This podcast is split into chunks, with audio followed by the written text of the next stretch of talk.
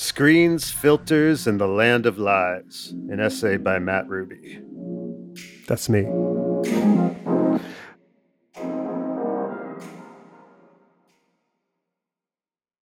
There's a screen in your pocket, on your desk, and on the dashboard of your car. You've arrived at your destination. There are screens in your living room and bedroom, probably. There's a screen in your elevator, in the back seat of your taxi, atop your exercise bike, and in the corner of every restaurant you go to. You are screened in. You used to talk to the bartender, but now you watch the world's ultimate strongman competition on E ESPN3 because, well, it's on. The purpose of these omnipresent screens is to indicate something is happening somewhere.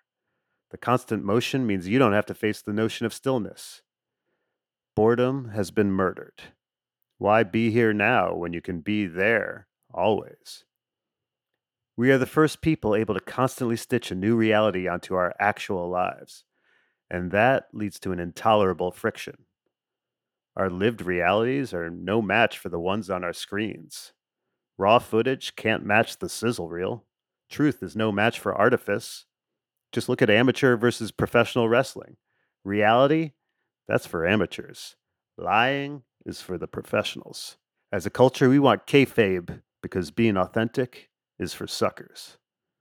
The line between us and our avatars, it's getting blurry. We Botox our eyes until we can't look surprised and auto tune our singers until they're devoid of soul. I mean, it used to be we just put our photos through filters. Now we put our entire lives through them. We Clarendon our bank accounts, Juno our vacations, Nashville our nights out, Ludwig our hinge profiles, and Mayfair our resumes. Hey, it's only catfishing if you get caught. Our entire lives have become a video game, but there's no final level, grand prize, or princess to rescue. We're not playing the game, the game is playing us. And it just goes on and on forever because our minds, they're the prize. Each second they get from us is money in their coffers. So they frack our brainstems, squeezing out every last drop of attention and serotonin we have to give. And then they turn around and target us with ads for apps to improve our faded mental health, even though it's deteriorating precisely because we're addicted to their products. The arsonist is in our feeds trying to sell us a fire hose. And then there are the never ending lies, just all day long. Come on, we all know the truth, right? Those followers are bots, that quote is out of context, that's not his real height, she's not really your friend. Those motivational quotes, they're posted by someone on antidepressants, that entrepreneur is unemployed. Binge viewing isn't actually self care. No one's really laughing out loud. Those YouTube views are bought. Those thoughts and prayers are coming from someone who never prays or thinks, and your feedback isn't really appreciated. Our response? Yeah, that's just what goes on here. Shrug emoji. Because lying is what we do online, right from the jump. Think about it. The one question we all have to answer before we can even go online Did you read the terms and conditions? Of course, the answer is no. No one's read them. The real subtext of that question How do you feel about lying? And you want in, so you play along like, hey, I'm okay with lies. In fact, I'll prove it. I'm lying to you right now. And that's when the internet goes, well done. Welcome to the land of lies. And when we're surrounded by lies, eventually the ordinary, it starts to become mundane. You know, so we keep pushing the line a little further just to feel something. To hold our attention, we need UFO videos, fast food brawls, leaked Pentagon documents, body cams, and border guards with whips. No one clicks on normal. Doesn't matter if it's real, as long as it makes us feel. As with any drug, the power of each hit diminishes over time. You get used to the extremes, so you go harder. That's when the algorithm starts pimping you out until you wind up in some YouTube rabbit hole, Reddit thread, or Discord server that's even quote unquote edgier. Hey guys, it's Dinesh D'Souza. Eventually, you drift further and further out to sea, away from the landmass of actuality, and into a dark ocean of fantastical lies. We blame the algorithm as if it just descended from the heavens instead of what's really happening. It's intentionally and meticulously concocted by tech company executives. The algorithm, that's their shield, the same way NFL owners use Roger Goodell to absorb criticism they richly deserve. Is it even the fault of these tech executives, though? They're just running the grow at all costs code our culture tells them to run. Everybody's just running their code. Think about the metrics of success these platforms use time spent on app, number of comments left. It's so weird. Time spent on app? Did it keep you hanging on? If so, mission accomplished. They'd hook you up to an IV drip of content if they could. And number of comments left? Really, what that incentivizes is just posting something that makes people fight in the comments section. So, you know, good luck with that. We're too sedated to revolt, so we pretend it's all fine. It's not a pyramid scheme, it's a referral program. Congrats on your work anniversary, the robot suggests as a message to someone you haven't talked to in over three years. We are true crime. We are community. We are consciousness hacking. We are life coaches. We are frictionless flywheels. All right, I don't even know what a flywheel is. I just know that I'm supposed to know. Give me your tired, your poor, your huddled masses yearning to build brand awareness. Let me show you my deck. What's the end game here? Artist Agnieszka Pilat was profiled in New York Magazine, which described her view this way The masses will increasingly and voluntarily plug in. The waking world, real life experience, will be for only the 1%. End quote. Scary, yet it makes sense. Like everything else in our society, it'll come down to two different classes. IRL, that'll become OTM, outside the metaverse, and it will only be available to those wealthy enough to afford it. Everyone else will sink deeper and deeper into an online pit because, hey, it's better than living out in the wild. In my own life, I've noticed the direct correlation between transcendent experience and forgetting about my phone. I went to a silent meditation retreat, and the first thing they did was confiscate my phone. Enlightenment does not come via the App Store. I went to dinner with an old friend, and I didn't refresh a thing because it was an actual conversation, not faux community. When I do stand up, everyone in the crowd seals their phone in a pouch, and then a room full of people laugh at all the things that social media tells us isn't funny. I swim in the ocean, and my phone stays on the beach. The waves, they crash kind of like zeros and ones, except they're not like that at all. Each one is slightly different, and that's why I can stare at them for hours. App creators measure success via time spent on app because the more they get you, the more they make. But there's a different metric of success for your soul. How long has it been since you last looked at a screen?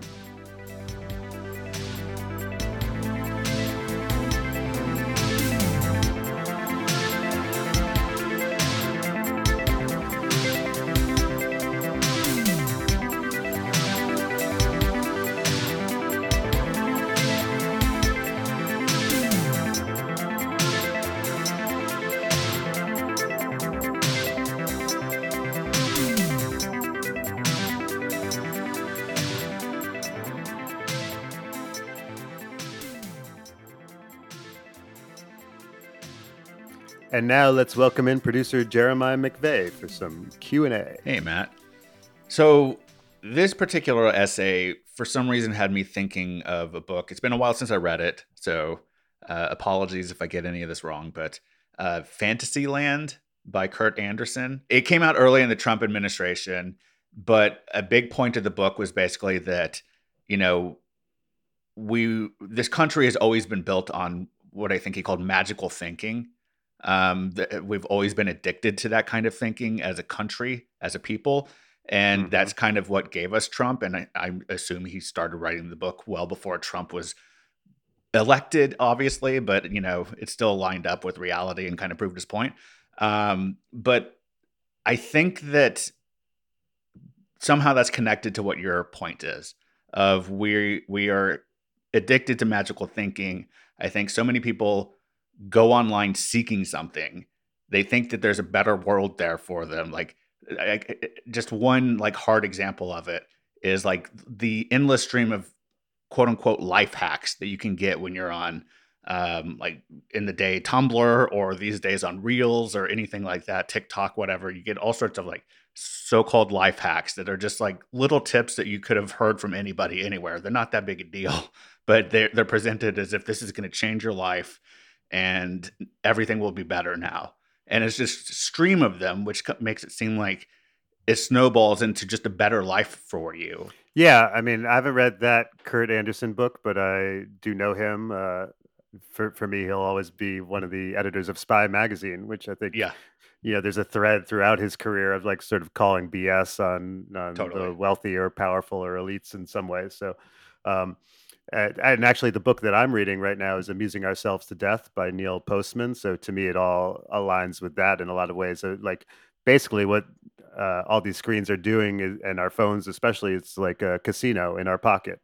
We're getting, you know, the intermittent variable rewards of hitting refresh all the time. We're getting the outrage we feel from some social media post that's, you know, from the enemy and and uh, is uh, inciting to us. We're getting, you know, uh, the, the buffet that is uh, Tinder, where you keep swiping on like, no, I don't want egg rolls. No, I don't want hmm shrimp. No, I don't want mashed potatoes. You know, it's just this constant casino mentality just brought into our brains all the time. And I do think a lot of the tech world is built upon magical thinking. I mean, from the beginning, it was like, oh, we're all going to become, you know, millionaires and billionaires, but also we're going to make a meaningful change in the universe that makes Right. everyone's lives better. Is such like a maybe you got to pick a lane between those two things. They don't always come together.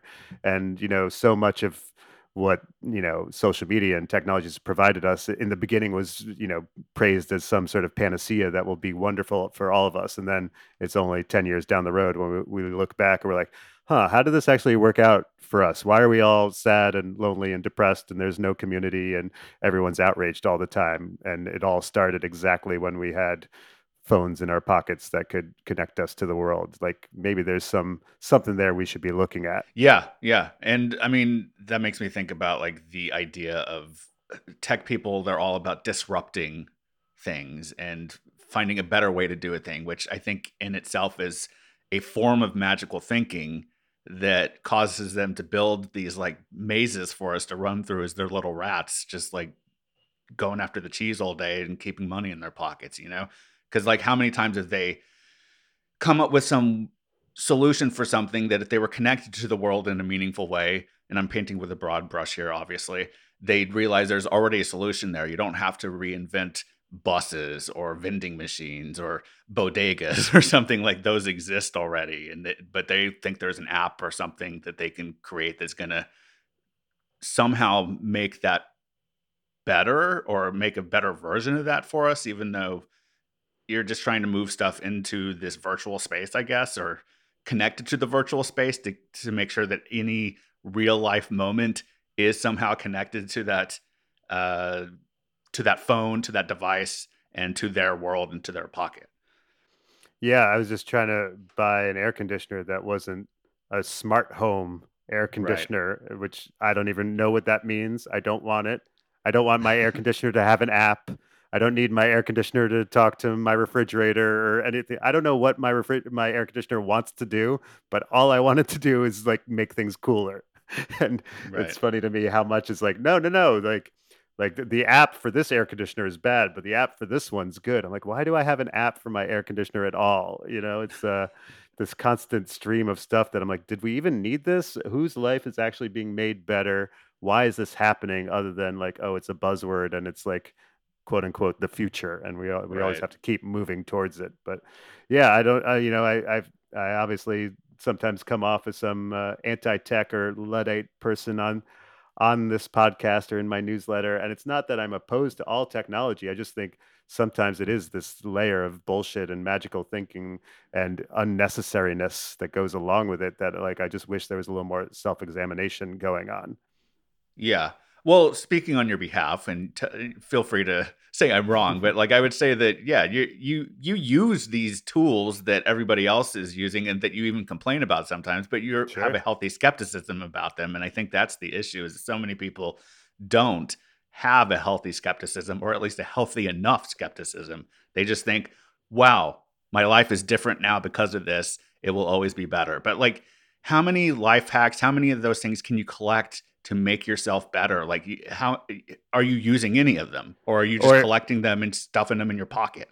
Yeah, or the people who subscribe to like 10 different like productivity tip Yeah. newsletters. You know what the number one you'd stop subscribing to more newsletters and you'll Yeah. be more productive. But yeah, it's uh you know, we're kind of like uh those dogs chasing the rabbit around the track or something. Uh, We're just sort of like going after stuff because we think we're supposed to. A lot of times is the way it feels.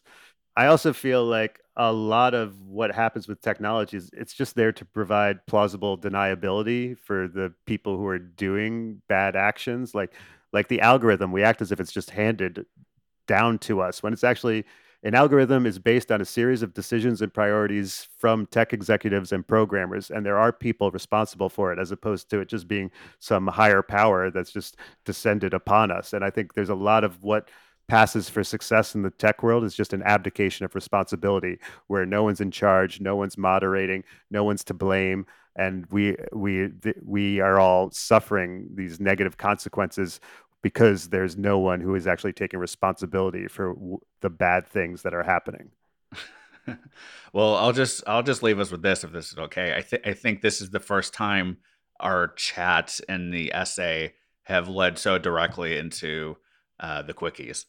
There we go perfect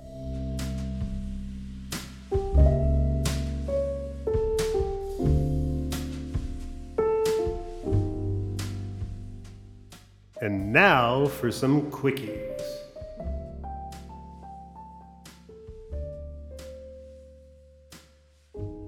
ChatGPT is just plagiarism with plausible deniability.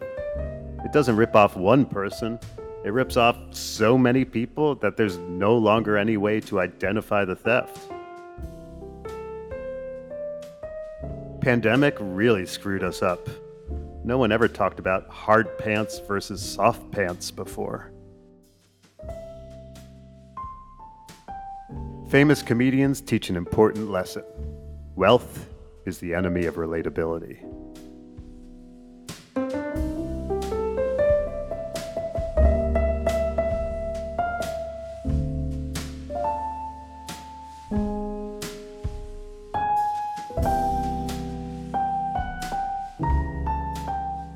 Can subscribe to or follow this show just about anywhere you listen to podcasts. If you have a moment, please rate and review the show on Apple Podcasts, Spotify, Good Pods, or anywhere else that allows you to do that. And when I say that, I mean like leave it a good review. I, feel like that's obvious, but if you if you're just going to leave it a bad review, you, you don't have to. Anyway, it helps others find the show, which I really appreciate. Uh, if you want to reach out to me directly, you can email me at mattruby at hey.com. That's mattruby at hey.com. And if you like this podcast, you should subscribe to the Rubes Letter, where what you just heard first appeared. You can find that at mattrubycomedy.com slash subscribe. And while you're at mattrubycomedy.com, you can also find links to my Instagram, Twitter, YouTube, and TikTok, where I post clips of my stand-up and other stuff too. Thanks so much for listening. I appreciate it.